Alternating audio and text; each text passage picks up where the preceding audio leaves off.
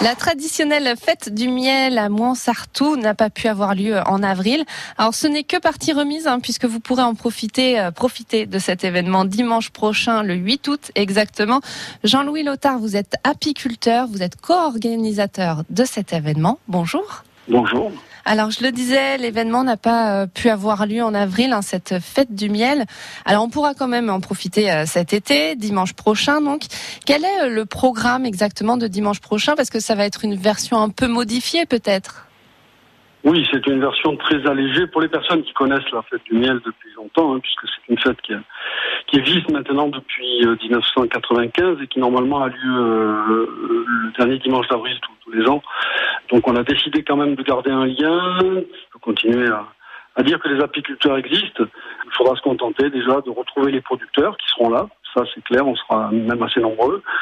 Des animations culinaires dans la rue euh, qui seront animées, quoi, donc avec euh, avec des chefs du village de Montsartou, avec des traiteurs, avec des glaciers, euh, voilà, avec des pâtissiers. Enfin voilà, on va essayer de d'animer la la manifestation euh, pour montrer ce qu'on peut faire avec du miel, autre simplement que de le manger en tartine le matin, ce qui est déjà très bien. Exactement, il y a quand même euh, beaucoup d'animations autour de la dégustation euh, du miel, hein, vous le dites, il y aura des chefs, et vous allez montrer qu'en fait le miel, comme vous le dites, on peut finalement le consommer de l'entrée au dessert. Il faut savoir qu'il y a eu quand même beaucoup de recherches à ce niveau-là. Mm. Il y a des chefs talentueux comme Guy qui nous a accompagnés pendant 30 ans. Voilà, on a, on a vu de plus en plus des glaciers qui travaillent, euh, qui travaillent les glaces. Et donc en travaillant les miels comme vraiment un ingrédient. C'est un miel de châtaignier, c'est pas du tout la même chose qu'un miel de lavande, un miel de bruyère blanche. C'est ça, parce qu'en Provence, bon, on connaît le miel de lavande, mais il y a énormément de diversité euh, de miel. Vous les avez cités. Qu'est-ce qu'on peut trouver comme miel euh, en Provence, par exemple?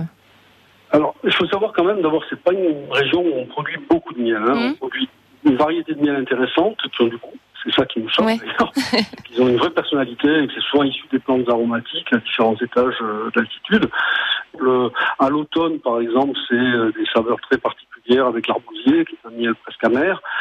Euh, au printemps, on a dans le maquis, par exemple, la bruyère blanche, la grande bruyère blanche, qui est une plante tout à fait intéressante, avec vraiment des vrais arômes de, le miel mm. fait penser à du caramel, du pain mm. d'épices. Euh, voilà, on a des on a on a des saveurs très très typées. Euh, bien sûr les lavandes, hein, je dis bien parce qu'on a les lavandes sauvages de, des plateaux. Euh, euh dans, les, Alpes-Maritimes, on est assez gâtés pour ça. Hein. On a on a des plateaux calcaires qui accueillent la, la lavande vraie, quoi, la lavande sauvage. Voilà, donc pour découvrir, pour découvrir ce savoir-faire, ce métier d'apiculteur et découvrir bah, toutes les variétés de miel hein, euh, disponibles en Provence, donc rendez-vous dimanche prochain, c'est à partir de 17h jusqu'à 23h pour passer une soirée donc à Montsartou. Merci beaucoup Jean-Louis Lothar d'avoir été avec nous. Bah, ça me fait plaisir d'avoir pu échanger. Merci. Merci, à très vite. Au revoir.